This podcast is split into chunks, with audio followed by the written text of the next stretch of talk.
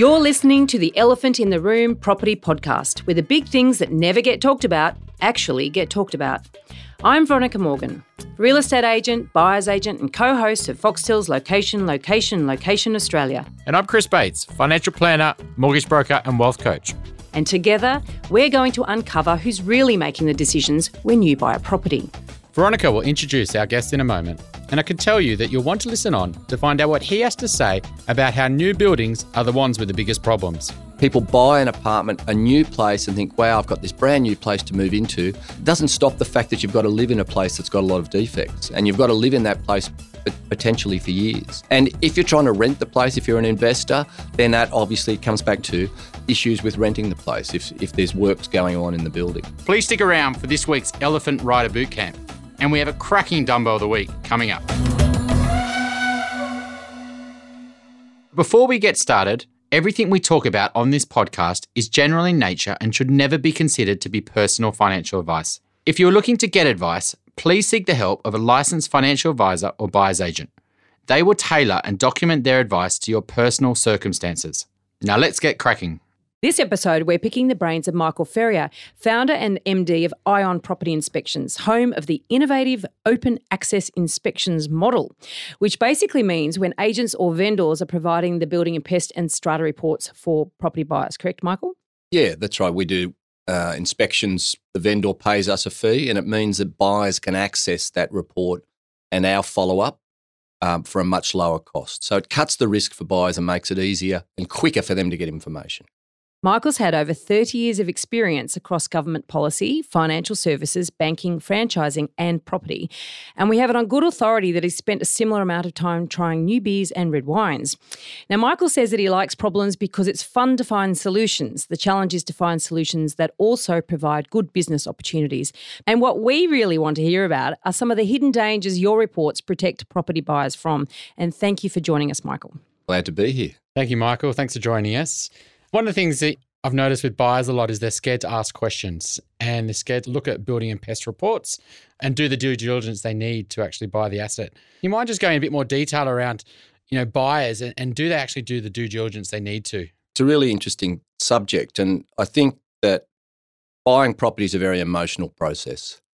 People see a property, they like a property, they love that property. And sometimes checking the property out properly might bring up some issues they don't really want to see because they really just want to buy the property. so, what they finish up doing is even if they're spending money getting due diligence reports, they're just ticking a box. They're not actually properly checking the place out. And sometimes that works out okay. Other times they finish up with a property that's got problems. And sometimes they'll look at a property and think, this property looks great for the money. And there's a reason for that usually. Wow. sometimes people can't get past the fact they think, look, this is this is a great bargain. We've got to grab this property. But often the reason it's a bargain is there's issues. Interesting you say all of that. The elephant obviously is a metaphor for the subconscious mind or the emotions and you know there's various studies that suggest that 80% of our decisions are made by the elephant not by our rider or the rational mind and it's very interesting what you say there about it's almost it's wishful thinking isn't it? it it's that confirmation mm. bias kicking in as well that i like that property i want to buy that property i know that i should do due diligence so i'm going to get these reports and then i'll tick the box i may not even read them i'll just feel good that i got them and i'm just going to put my fingers in my ears and say la la la i don't want to know i don't want to hear absolutely and look we see often people getting the reports on the same day they yeah. exchange contracts mm. it's almost as if it's an after the fact thought or they're their conveyancer or lawyer has said to them, you really need to get these reports. And they have to give that advice, obviously. So they get the report. They don't really look at it. They ask, say to the lawyer, oh, anything in it, but the lawyer can't really give them advice on it. Mm. And then they never ask, they don't ring and ask questions as often as they should. Mm. And often that can actually give them comfort about the property if they ring and get some explanation about terms or issues that they probably don't really understand. The reality is that all properties have defects. Mm right? So, but that doesn't mean they're bad properties.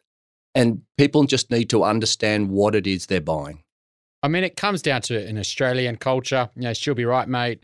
Let's just hope it'll be okay. Let's just buy it. And, you you know, let's not ask questions because we'll find out things that we don't want to even know. And I think that's the a biggest thing for buyers is they overinvest themselves in the emotion of actually owning this property and seeing their life there. That you know, when it comes to the building report, they're already too far down the journey and they don't actually want to know the truth that you know that they might not buy this property. So I mean, it's you a want very the truth. You can't handle the Yeah. truth.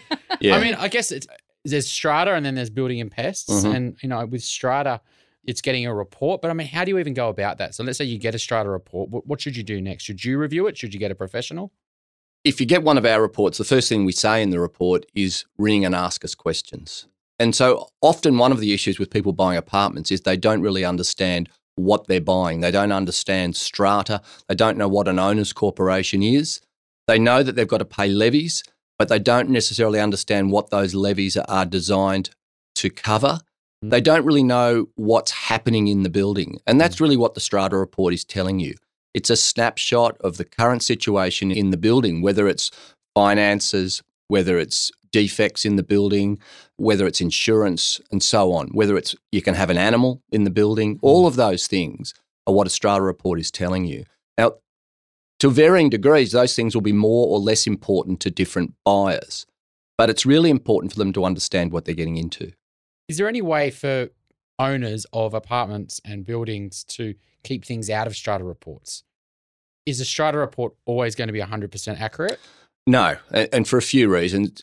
You will get strata committees who, you know, perhaps, you know, push the line a little bit in terms of what goes in the records and what's kept out of the written record for the building. So Yeah. that's one thing. You'll also get situations in apartments where you have individuals on the strata committee who are really trying to run that building to their own personal agenda. and Mhm. and this can cause big problems Mm. because buildings gradually deteriorate because these people don't want to spend money on the building. They want to keep their levies low. And then what they're doing is they're effective they're damaging the asset. And that's a really important issue over the longer term. Ultimately that building's going to have to get brought back up to standard. Yep. And that's going to cost money. And the owners who are there at the time are the ones that are going to have to pay for that. So I guess if you do own an apartment, was it advisable to try to join the strata committee? I think if you want to have uh, an active interest in how the building is run and how well it's maintained, it's important to be involved. Mm. You know, if you own a house, then obviously you want to keep it maintained. So some people are better at that than others. It'll be the same with apartments. But I think if you're if you want to live in a good building and a building that's well run, then get involved. So, what are some of the warning signs? Because, and this is a thing, I think a lot of people think they're buying into strata and they don't want to because of high levies, for instance. And yet you've just alluded to a situation where low levies might be a bit of a problem. But fundamentally, the problem is people, isn't it? So, what are some of the signs that people can look for when they're reading a strata report to give them, a, you know, the red flag? Well, there's a lot, and it varies from building to building. Look, lack of money is a major red flag. If there's not much money in the bank, so a strata uh, building will have two funds: an admin fund, which just should be pretty much break even every year, and then they should have a capital works fund, or it used to be called a sinking fund, and that's designed to cover future major expenditure. Now, there needs to be money in the bank to do that. So, if you have a decent sized apartment building and it needs to be painted in three years' time, that might cost $100,000 as an example. Or if it's got a lift, then lift maintenance is expensive. Mm. So, you need to have money to pay for that. So, if you're looking at a building and it hasn't got much money, then major red flag. And that's probably the most important thing because one of the biggest fears that people have with apartments is having the special levy. They usually mm. extend themselves as much as they possibly can to buy that apartment. The last thing they want is to then get a bill for $10,000. And we've seen bills in the hundreds of thousands of dollars, believe me. Yeah. And I was just going to ask you that. Can you just give us some examples of how big some bills are on some buildings? Because a, a client recently was was going to buy an older apartment, cracking location, you know, had done loved it, was fallen in love with it, but then finally they've gone and looked at the strata report, and you know, there's seventy thousand dollars in the next two years of, of levies. You know, just on this is an older apartment. I mean, what's some of these, you know, in examples of Yeah, look, huge we, levies? we we saw one recently in the eastern suburbs where they had to spend $19 million on the building over the next four years. Wow. Now, that was because they had to completely redo the facade of the building, had to replace all of the windows and so on. And you Salt can just damage? Sorry. Salt damage. Um, I can't remember uh, the details now, but 19 million. and how many dollars. apartments? Oh, it was a fairly big building, about seventy apartments, I Still, think. that's But a- it's, it's a lot Oh. of money, Mm. Yeah. and so some people are saying, right, I need to get out of here. And what's your choice there as, as an investor? You know, you either pay the levy or you sell. And if you sell, it's in the strata report. Correct. Mm. And so the next buyer is going to be reading the strata report and isn't going to want to pay what it's worth No, because they're going to have to pay for the levy. correct. They'll have they'll be discounting the, the value of the property by Yeah. the future cost of those levies. Yes. Well, probably even more because as an investor, you haven't actually got the money to pay for the levy, and a bank won't lend lend you for it. No, look, the other thing with investors, of course, is if you're buying into a building that's going to have four years of works going on, Yeah. who's going to rent it? yeah. Yeah. Um, and so, how do you get a return on your investment? Mm. You're going to want a big, big, big discount to buy that one. And there's risk involved too, because the thing is that unless you get involved in the strata, you're not going to have a lot of control over how those works are done either. No, that's right. And look, and often, you know, if you've ever had work done on your own property, you'll know it takes longer and it costs more Mm. than you think it's going to. Mm. So, you know, they might say it's a 12 month or a two year program, but you just often you don't really know how long that's going to go. You really want to get woken up at 7 a.m. by, you know, major works going on. No, it's miserable. Dust and all that sort of crap. but are levies actually fixed? Are they always going to stay the same, or can they rise? And, and who can who controls that? No, well, look, they should rise, and and that's just because of inflation. So Mm. the the admin fund levies probably should they, they've got to meet the costs. So costs will gradually rise over the years. So levies should rise to meet those costs. Mm. With the capital works fund levies, then it depends on the building. Some buildings don't have a lot of capital work requirements, so they may, they may be no lifts. They might not require painting. They might be brick buildings, for Yeah. example. So those those buildings will need less money than a building that's got lifts, needs to be painted, it has pool and other plant as well that's got to be maintained. So it really varies. What about GST? Well, it depends. You know, it's the usual rules. It depends how big the building is. So, how much money are they collecting? Do they go over the threshold for GST? And if they do, mm-hmm. then you, you've got to pay GST as So well. you're going to get a 10% increase when that happens. Yes, that can happen too, for sure. Yeah, I don't think a lot of people realise that. Yeah, and I yeah, I don't know whether that threshold's ever changed. It's seventy five thousand dollars, I think, and uh, I don't know whether it's ever gone up. No, or 150,000 if it's non-profit. So I think some of them argue they're non-profit, but Yes. but either or, even a special levy can take it over the threshold. Yes, and I've seen recently some buildings describing special levies as additional levies, and they argue the reason they do that is for tax reasons. Now, I think it's a bit cheeky too because sometimes it looks like they're trying to hide that there's special levies in the building. Mm. I'm not saying that they're doing that, but describing it as something different, I think is a- reframing. yes, a little bit. Or yes. tax avoidance versus minimisation. Yes. Yeah. Now, new versus old buildings. Okay, so you know there's a huge difference. You know, in terms of the amount of apartments, the quality of the build, etc. Yep. You know, new apartments are they free of these big special levies, or you know, are they some of the more guilty ones? No, sadly they're not. And look, some of the biggest problems we see are in new builds. And what happens is, is there's, a, there's a bit of a rhythm to this, is that all of the units get sold, people move in, there's a defects process, which is normal. And then once all those defects are identified, then there can sometimes be legal action between the developer and the builder, and then both of those people in the owners' corporation about who is obliged to fix those defects. Mhm. Now, we often see these defects running into the millions of dollars. And often, when it gets settled with the developer, there's still a shortfall, Mm. and the owners will have to pay for that. So, you do see special levies in pretty new buildings. And water penetration, I've got to say, is probably the most common problem that we see. Mhm. And that can be a major issue. If, you, if none of the balconies are sealed and water's getting into the units, you can imagine that's the problem. People buy an apartment, a new place, and think, wow, I've got this brand new place to move into. And then It rains. what rains, and then there's also there's work got to go on then for the next two years to fix problems. Yeah, or the Um, bathrooms start leaking or Yeah. or pools on roofs. What do you think about them? Well, yeah, gravity. Water- gravity will do it. yeah, water takes the path of least Yeah. resistance. It's uh, I just don't like them personally. yeah. So, so look, it, I mean, it's it's easy to generalise, um, but yes, we do see a lot of issues with with, with newer buildings. I mean, fundamentally, a builder, you know, a lot of new apartments, they're there to make a profit. And, you know, the biggest thing that drives their profit is how long it takes and how how cheap they do the build, really. And so, you know, when times are times are tough and a build's got to be done in three months' time, Yep. you know, it doesn't take much for corners to be cut and No. materials to not be the best quality. And Absolutely. you know, and finally they, they get this, they get this because there's a huge penalty if they don't hit this date, and they've got finance and they could lose their whole, con, you know, construction company could go under if it Yep. just, it doesn't hit. So you can imagine all this pressure that ends up being, uh, you know, a poor product that gets produced sometimes, and then the person who has to deal with that is the the buyer at the end, and that process to to fix it could go on for years, couldn't it? Look, it can. Many years in some cases. And even a good builder and developer who says, well, yeah, we'll fix everything, doesn't stop the fact that you've got to live in a place that's got a lot of defects. And mm. you've got to live in that place potentially for years. yeah, And if you're trying to rent the place, if you're an investor, then that obviously comes back to what we were talking about before with issues with renting the place if, if there's works going on in the building. And none of these things get fixed quickly either, do they? No, they so, don't. and particularly with water, that can create problems that you're living with for some period of time. Nothing really happens in strata quickly anyway, does it? But when you've got a situation where you, all the, the stakeholders are trying to pass the buck and really trying to establish who's actually ultimately responsible, I've seen some buildings where uh, while the litigation is going on, they're, they're funding that till the uh, insurance payout or they're, they're waiting for a court win.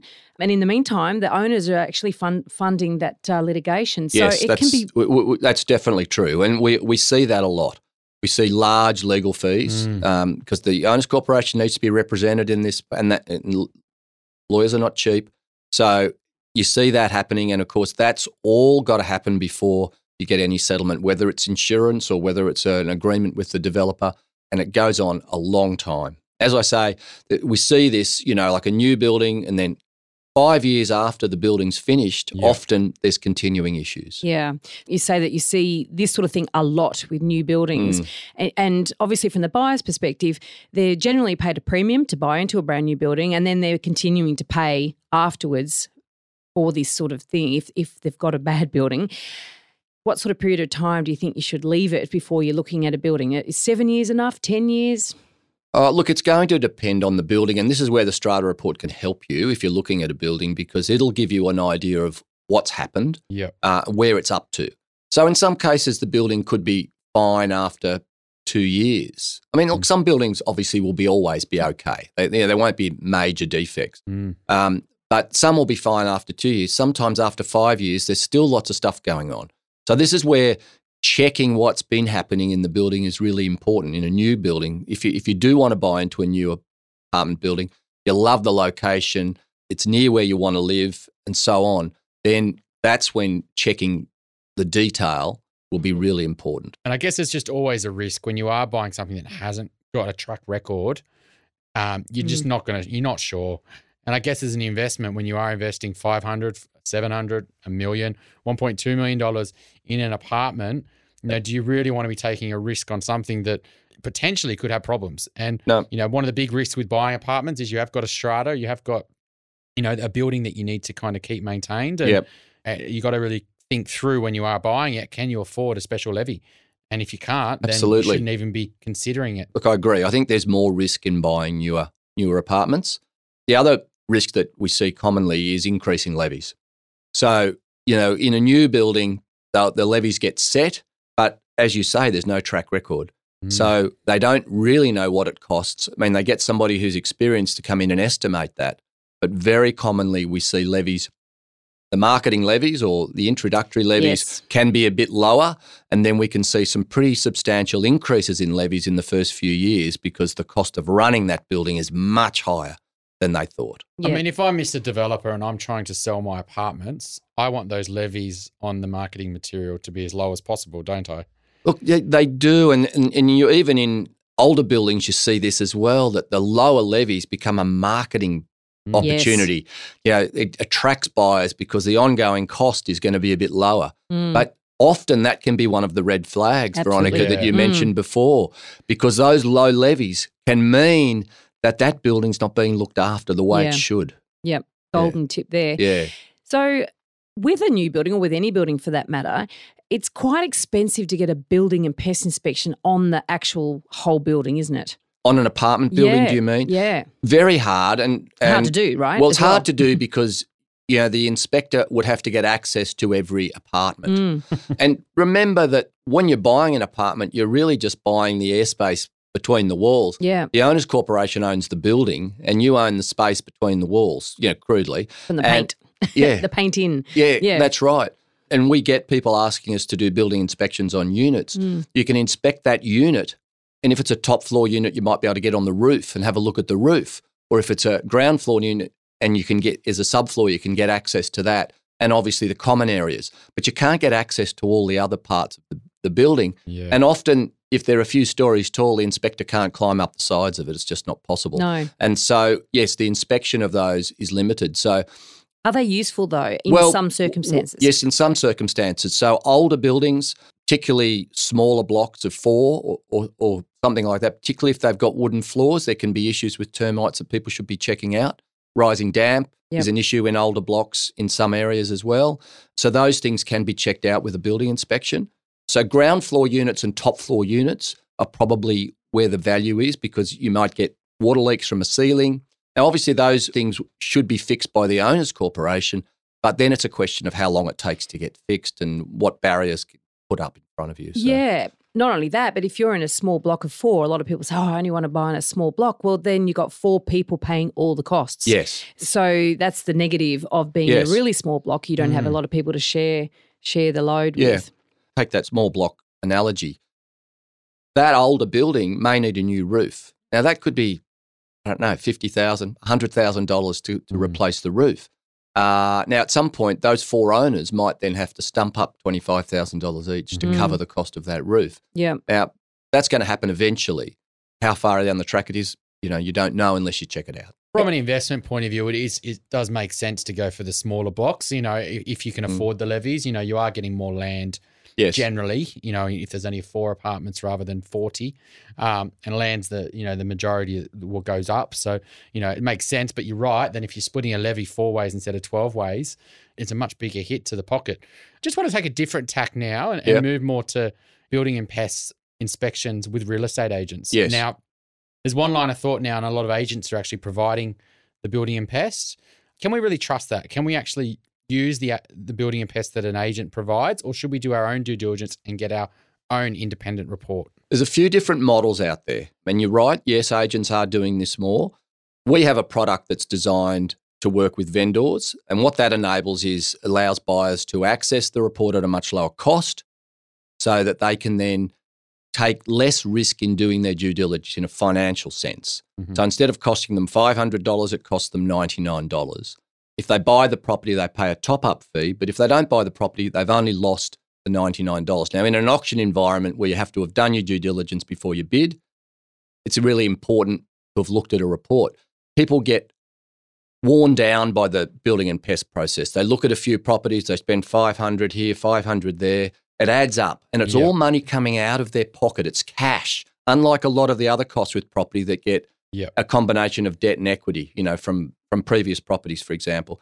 So they tend to skimp on this eventually. And sometimes we see people buy the property they buy, they don't get a report at all Yes. because they've got worn out with the process. They spent. Uh, You know, five hundred on three report each Yeah. on three reports. Then they finally say, "Bugger it! I'll look at someone else and assume they've done it. And if they're bidding, I'm going to buy it." So that's sorry, a long way to answer your question. So if an agent is just giving a report out, think about what that means. So Mm. What incentive does the inspector have to answer your questions and follow up with you? He's not getting to get paid anything to do that.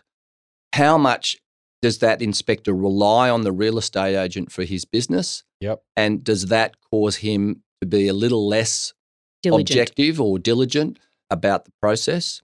Now, real estate agents don't have great trust with buyers. Now, does that, if, if a real estate agent's just giving you a report, are you going to trust that as much that if you go to a third party and get a report and then you can follow up with that third party directly?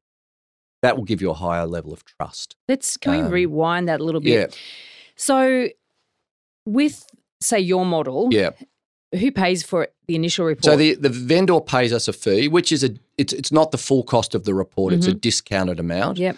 And then each buyer who accesses our Yep. report, they come to us to get the report. Yep. So all the reports get downloaded from our website. Yep. They pay us ninety nine dollars if it's a building and pest, or sixty nine dollars if it's a strata report. Yep. And then if one of the people who download the report buy the property, they pay a top up fee. Right. But they still finish up paying a bit less than they would just to get a standard report. And are they able to, on the 99 or the 69, they're still able to actually call you Oh, and talk to absolutely. the inspector? Absolutely. Right. and we really encourage that. That's a really important part of the service. And w- what I would say is that there's a real distinction here between a report and a service. Mm. I actually did a bit of lobbying with the New South Wales government. They were talking about making building and pest reports compulsory. And I lobbied against it Mm. because what you finish up is just a report. Mm. You Yes. get no service. Mm. And in the ACT, they've had compulsory reports for quite a few years. And what's happened there is that the quality of the reports has really dropped.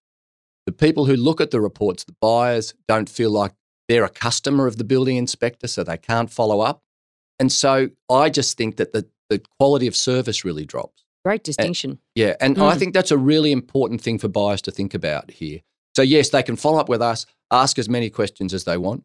But there's also benefits for vendors in this as well, because often they are then able to understand what the issues are with their property and they know how to deal with that up front rather than having this. I sometimes describe it as an unexploded bomb Mm. that could be sitting there. And two days before the auction, all of a sudden, this issue Yeah. arises. So we had a situation just last week where a property was due to go to auction last weekend. We did an inspection for a buyer and active termites were in Mm. the property. Now, then they've got this massive problem to deal with. Yeah. Now, if they'd got somebody in earlier and found that problem, then they could have done something to fix the issue. Yep. You know, Before they're so put on the market. It's not about hiding issues for vendors here. It's about creating an environment where they feel a bit more confident about the property they're selling, right? And that creates confidence for buyers too. I yeah, got- I mean, I guess there's a few sides to it. A vendor would, if you have own a property Mm. and you know it's like owning a car that's a bit old and maybe got a bit of rust, you don't want to identify issues for buyers. But I think you're being a little bit ignorant in thinking the buyers aren't going to go to their own due diligence and find these Mm. issues anyway. And so I guess you know when we're talking about the elephant in the room with the podcast, it's Yeah. really just for agents if if you're not kind of you know bringing these issues to the to the front and actually discussing them, you're really just turning off buyers because buyers are going to see the issues and just walk. Yeah. You know? Yep. Yeah. I mean, I think the word that I sort of think is important here is transparency. Yep. So there's not enough transparency in property transactions. And I think creating a bit of transparency in terms of access to, to information about the property is really important. Mm-hmm. So th- there's lots of glossy marketing stuff. Um, the property looks great, but let's be let's be a bit more open about what's under the under, Under the the- bonnet to take the used car analogy. being on the front foot and actually getting out there and, and declaring these things to buyers Yep. is actually better for the agent and the vendor. But I've got two questions for you about agents. Mm. The first one is recently, and offline, I'll tell you who the agent is here, but they have one of your reports that they're offering for a property that they're selling. And they're not offering it $99, they're offering it at $399. Well, we've had a few issues with agents who are using our service, and because the vendor is paying a fee, they get to see what's in the report.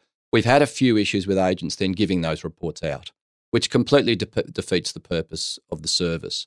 That's the opposite. These, these ones, are, I think they're making a profit. If if agents are then marketing our own report, then yeah, that's a big issue for us. And look, part of the reason it's a big issue is that we don't know whether the report they're selling for three ninety nine is exactly the same report that we did. This is this is a really Oh, wow. real big issue for Mm. us. i- Is that buyers normally come to us to get the report. We know what they've got. If they've got it from the agent, we can't guarantee what they've got. doctored. We don't know. I'm not saying that they would do that. But what I'm saying is that from our perspective, it's really important that we we provide the report and we provide the follow up. Yeah. Yeah. And the other the other question I have on agents is have you ever had an owner or an agent try to get or try to influence you in terms of the report contents? Yes, we have.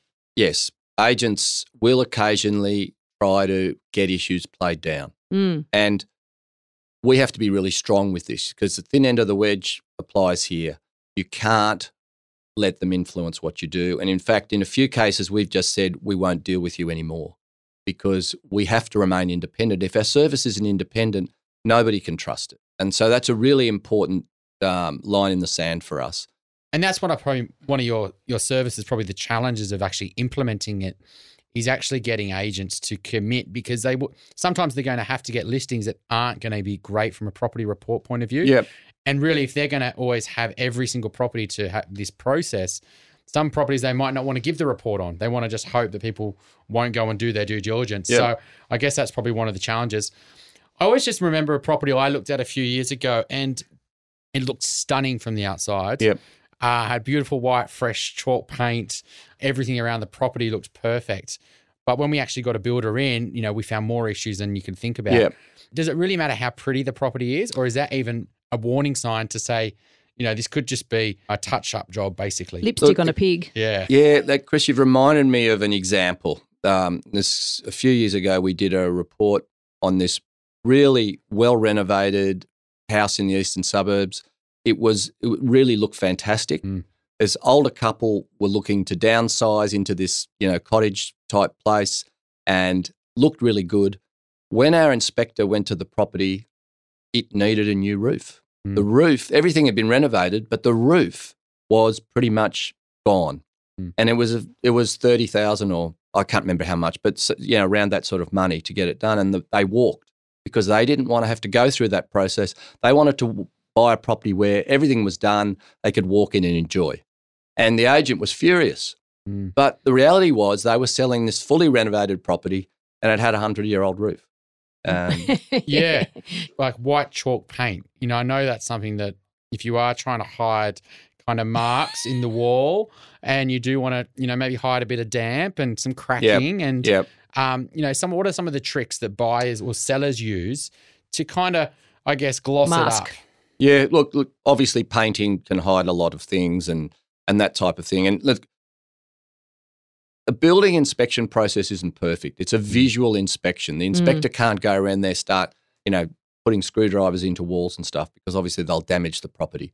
But the inspectors are experienced. They know what to look for. They'll be looking for telltale signs of leaks, using a moisture meter to check whether there's moisture in the walls. The paint looks great, Mm. but the, the moisture meter can can tell them what. Or you know, they just know that a particular style, say a terrace, they know that those buildings have got rising damp. Yep. Say, take that example for a buyers looking, they want to buy an older building. They've just got to appreciate that it comes with the territory. That Mm. some of those defects, like rising damp, come with that style of building because of the way they were built. And this is one of the things that I think is important to, one of the questions that is important to ask the inspector is, well, how does it compare with others of a similar age Yep. and condition? Really important, Veronica, that you bring that up because that's the purpose of the report. It's a, it is a comparative analysis. So when the inspector comes to a conclusion about that property, is it average? Is it above average? Is it below average? They're comparing it with similar properties, so similar age and a similar type or style. And so they're seeing lots of properties, and then they're they're making that that comparative judgment. Well, that's right. Because a building inspector, if they're professional and they're doing well and they're, you know, they might be doing what, 10, 20, 50 reports a week, We think an inspector can realistically only do about three a day. three a day. Yeah. So we know there are some inspection businesses where people are doing six a day. They Mm. can't be doing them properly. No. And and so three a day, 15 a week. They're seeing a lot of properties. They're seeing 500, 600 properties in a year. Funny you say that because I uh, remember a conversation with a building inspector a few years ago, and he said that he got there at three thirty with the agent. The agent's letting him in, and then the agent's saying, "Look, mate, can you only be fifteen minutes? I've got to get to my next appointment." Yep. my builder, you know, who I was using to to look at the property, was saying, "Mate, I'm going to be an hour. Yeah. you know, we're going to have to go through this." And the agent was trying to speed up Yep. the builder, and it was up to the builder to kind of push back on the agent to say, Yep. "Look, I'm going to do this properly." And what you're talking about there is, is probably a good question is to ask a builder is how many are you doing a day? And if they're doing six or seven, Yeah. you know, then it's probably a red flag that they're not doing a, a, a you know a great job. You know, you've got to do them in daylight hours. Travel in Sydney is, or, you know, Melbourne or Mm. wherever it is, you know, it means that, you know, you just can't realistically do it. They've also got to then generate a report Yeah. based on that inspection.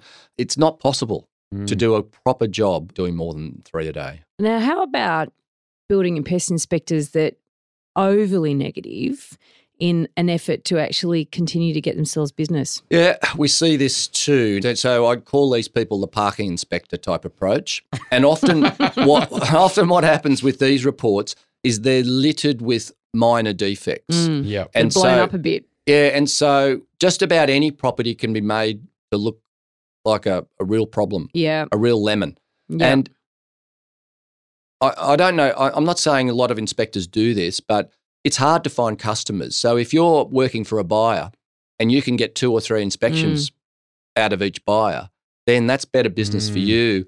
And so the first inspection they do could well be, well, I wouldn't touch this one. You know, Yeah. but we'll find you a good one. You know, Yeah. don't worry. yeah. And so then they think that building inspectors really saved them. And so they finish up spending, you know, on two or three inspections. Years ago, when I was selling, I had a vendor who, you know, a little weatherboard cottage, and it was a flat market. It was a really tough market too. Mm. We had this buyer, and they were got to the building and pest stage. Yep. And my vendor had renovated it. I knew that she'd done a good job, you Yep. know, a thorough job. And so when I read the report that said "Don't touch this" and had photographs of the subfloor with with all the original bearers and joists all just left lying on the ground and big broken bits of timber everywhere, and absolute mess. Mm. And I thought, I just don't believe that looks like that under there. So I crawled under the house and took photos, and they were not of the same house. But the damage was already done with that buyer. Yeah. And even though I took the Wow. buyer back there and showed her, Yep. she would not and did not buy that property. And that was a, I mean, that was a glaring example Yep. of the doctored report. Yeah, definitely happens. I mean, there, there's good and bad operators in every Mm. business, as you know. But I, I do think, yeah, it's, you've got to be a bit careful. One of the things that, and I talked about littered with minor defects, the purpose of the building inspection report isn't really to draw out loads of minor defects. It's really there to alert you to major issues or safety issues, and then to give an assessment, an overall assessment of the level of minor defects. Hmm. And I think that's really important because I think, particularly if you get if you inspect a relatively good property, inspectors feel like they've got to find stuff. You know, they've Yeah. got to find stuff to put in their report. So they start putting in lots of minor stuff, which really isn't that important. They're mostly just maintenance items. Mm. And I think the purpose of the report gets a bit lost in that case. And it's something Yeah. that we talk about in our business is making sure that if you're going to be at the property for an hour or more, that you spend your time looking for major issues, Yeah. not looking at whether or not there's a doorstop. Yeah, I'm There's no seriously, you see this in reports a lot. Yeah. Oh, there's no doorstop on Mm. that, you know, Yeah. so the handle might, you know, damage the wall or Yeah. something. And that's Um, a, that seems to me a wasted opportunity. And I guess that's when you're reading the report, you're basically saying, small, minor mi- issue, call up the inspector. Yep. Is this really an issue? No, No. it costs $500 to fix. Yeah. Okay, move on. Yeah. And then it's, okay, actually, you know what? There's a problem with our, you know, our flooring, Yeah. there's a, you know, the stilts and, Yep. you know, maybe this is a big problem. You know, how big is it? Well, we don't know. Yep. And then a real discussion around that would Correct. actually give the buyer a lot more confidence to Yep. say, well, yes, there's a major problem. Yep. It's a bit of an unknown. Yep. So we need to factor that in. But then we move on to the next item. And I guess that's the that's the idea of the report. Absolutely. A lot of buyers like to use a building report as a bargaining tool. yeah. Um, what's your thoughts on that? Look, we see we do see this happen and we also see people who want to don't want the agent to know they've done the building inspection report they want to be secret about everything they do and I, I don't understand the the logic behind it either the build the, look depends on the market um, if, if the market's difficult then yes i can see why people might want to use a building inspection report as a bit of a bargaining tool but that's not really the idea really the way i look at it is buyers don't really want a building inspection report per se. They want to know the property is okay, Mm. right? The report is a mechanism for them to find out whether the property is okay. And the follow up with the inspector is a really important part of understanding the report, but also getting that confirmation, Yeah. you know, over the phone from the inspector that the, these are the things I saw. Actually, this property's pretty good. You mm-hmm. know, it's it's X years old and it's actually fine. You know, Just on that, while you're there, if the building inspector does say that it's pretty good, yeah, what liability or what can the buyer ever go back to the builder inspector and say, "You told me X and Y, Yep. but it's actually Z," and Yep. you know what's So What's- what's, the recourse? So, so what the building inspector should be saying should be consistent with what they've written in the report. First thing, Mhm. right? Because the report is a written record of the inspection, so that's important. But if the inspector has missed something, you know, and then they've missed something major and that there's a cost there, then the inspector should carry professional indemnity insurance.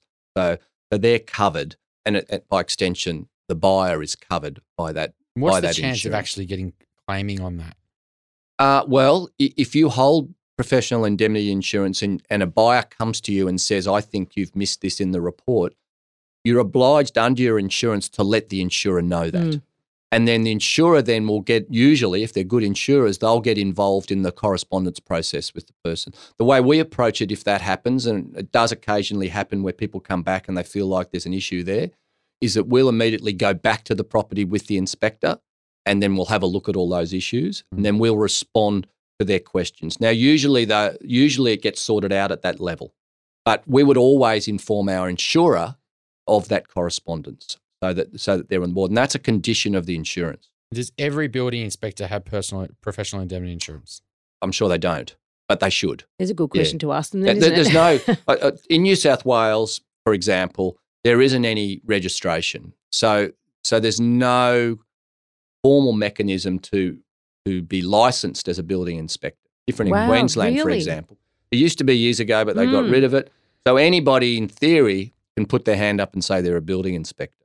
Wow, well, And- there- that's and a tip so- for buyers because I tell you what, I didn't even realise that. Yeah. And so buyers, so you'll see a lot of people who perhaps don't have the experience or qualifications they should, and a lot of people who are not carrying insurance. Yeah, so I've got so a, any buyer should be checking those things out. Mm. yeah, I mean, a really scary story for a client just recently is they were doing a renovation on their house. It was a you know a nice bathroom and a nice Art Deco apartment in the you know the inner east of Sydney. They found a builder, a personal recommendation from a friend, and they Mm. it looked all okay, but they didn't do the due diligence on the Yep. builder, you know, and they didn't check his license. But you know, he's got good track record. It's personal introduction. You know, they just they're busy people, so they think, well, this sounds all right. the builder in, in, in actually started going after they got a bit of money, went AWOL on them, and was taking really long, and the bathroom's half done, and they sped him up and said, look, you know, you got to keep, you know, pick the pace up. Yep. He got a waterproofer in. He did a quick job. They paid him the final amount, and then he went. He left Yep. and he couldn't get in contact with him. You know, it turned out that he was unlicensed. Yep. And then the waterproof uh, was actually someone off Airtasker. Oh. So, and when you're in a strata building, Oh, dear. the building hasn't got a waterproof certificate. No. You then have to redo the bathroom. So forty thousand dollars later, you have to take it all down and do it professionally again. That you has to be our Dumbo of the week. Every week, we hear incredible stories of the dumb things property buyers do. Dumb things that end up costing them a whole lot of money and or creating a whole lot of stress. Mistakes that can be avoided. Okay, Michael, can you give us a property dumbo? We can all learn what not to do from these stories. Well, uh, we had a situation a little while back where we got a letter from a lawyer. We're just talking about this. We got a letter from a lawyer saying that we had not disclosed defects in an apartment building, not, not too dissimilar from what you're talking about. And so the first thing we do is identify the customer as one of our customers. And yes, we, we found that they'd accessed a report that we'd done on that building. But guess what? They got it from our website nine months after they'd bought the property. Wow. And the report that we'd done was done before the issues in the apartment building came to light. And they thought that they could still come and argue that, you know, they'd Mm. suffered a loss, which was just crazy. they didn't even Mm. rely on it And to, for the so when I rang the lawyer and I said to him, Do you realise this? He was embarrassed. And of course, we never heard any more about it. But this is it was a great example of people just not knowing what they were doing or Mm. or having buyer's remorse and thinking, God, we've we've you know, Mm. we shouldn't have bought this place. Who can we Who blame? can we blame? Who can we blame? Yeah. Wow. I mean, my takeaway with all this is: is would you rather lose five hundred dollars or lose one hundred and fifty or two hundred thousand dollars? Yep. If you don't spend the five hundred dollars. Yep. And it's you back get a to loss property. aversion, though, isn't it? The, the, the 500 is actually actually more tangible because they are going to pay it, Mm. Yes. as opposed to the rest, which is a might be. So that loss aversion yeah. causes them to say, right, I don't want to lose the 500 because No. I don't really think I'm going to lose the other. Absolutely. Yeah, I think you're right. You're right on on the money there. Um, and it wears people down. As I said, we were Mm. talking before, yeah, they spend a few 500s and Head, head in the sand. Well, actually, I think that sort of wraps us up. And is there anything that you'd like to add? Look, one thing I'll say is if people, if you're a buyer, and here's an here's an offer for anybody out there. Look, we've got on our website, we've got ebooks for buyers, which go through the whole process. So people can obviously just access that stuff. If they can't find it on our website for any reason, just call us, eyeon.com.au. The other thing that we're happy to do, if you've got buyers and they've got somebody else's report and they don't understand stuff, call us. We're happy to talk to you. Wow. Happy to talk to you. That's an offer. Yeah. So we'll pop the links for your ebooks in our Elephant Memory Bank. Right. So thank you very much for that. And we are all about educating buyers so they can make better decisions. So Yep. we really appreciate you coming to to meet with us today and talk about these things. Yes. I'm sure we'll get you back another time because I reckon we could dig deeper even on both Yeah. building pests and strata reports. Yep. There's a lot of issues in there um, and a lot of issues people just don't understand. Yeah. Yeah. Thank you, Michael. Cheers. Thank you. We want to make you a better elephant rider. This week's elephant rider training is A very interesting thing that we learnt today from talking to Michael was that you can call the inspector, and you should. So, after you've had a building and pest inspection done, call the inspector, ask questions about anything that you don't understand. Specifically, ask how this property stacks up in relation to other properties of a similar age and condition, but also ask whether there are any deal breakers. One of the questions that I like to ask is Would you let your son or daughter buy this property? Also, with the strata report, I think it's really important to realise that you can also call the inspector and ask your questions there. One of the questions to ask inspectors would be what was missing from the records when you did that inspection? For instance, emails are an important thing. Email correspondence between committee members and the strata management, for argument's sake. Often there's not a lot of detail in the minutes of the meetings, but the real goings on come out when you read the email correspondence. So that's our Elephant Rider Boot Camp this week. Ask questions, pick up the phone, call the inspectors once you've got these reports. So, Veronica, what have we got to add to our elephant memory bank this week? Well, actually, Michael's got something for us. Agents are salespeople and they want to sell the property. Hmm. And if they see an issue they think's going to torpedo that sale, then some of them, you know, and this is this is a really interesting topic because agents at the moment are trying to become a profession. Hmm. And I wrote a blog on our website recently saying it's not good enough to be professional most of the time. if you're going to be a profession, you need to be professional all of the time. Yeah. And what happens when the sale gets on the line sometimes that's where the professionalism falls away. We'll put the link to that blog on the show Yeah, notes. sure. Yeah. Tune in for next episode when we interview Michael Harris, who's a sales agent at Raine and Horne Newtown. Michael is an absolute epitome of a local expert, and we really talk about why that's important. Michael values transparency very highly, and so in our interview, he is very revealing in terms of the types of influencing strategies good agents use when negotiating with buyers. The Elephant in the Room Property Podcast is recorded at the Sydney Sound Brewery. This week's podcast was recorded by John Resk and edited by Gordy Fletcher. Until next week, don't be a Dumbo. Me again. Don't forget, if you've enjoyed this podcast, please tell your friends and we'd love an iTunes review. Be aware, everything we talk about on this podcast is general in nature and should never be considered to be personal financial advice. If you're looking to get advice, please seek the help of a licensed financial advisor or buyer's agent. They will tailor and document their advice to your personal circumstances.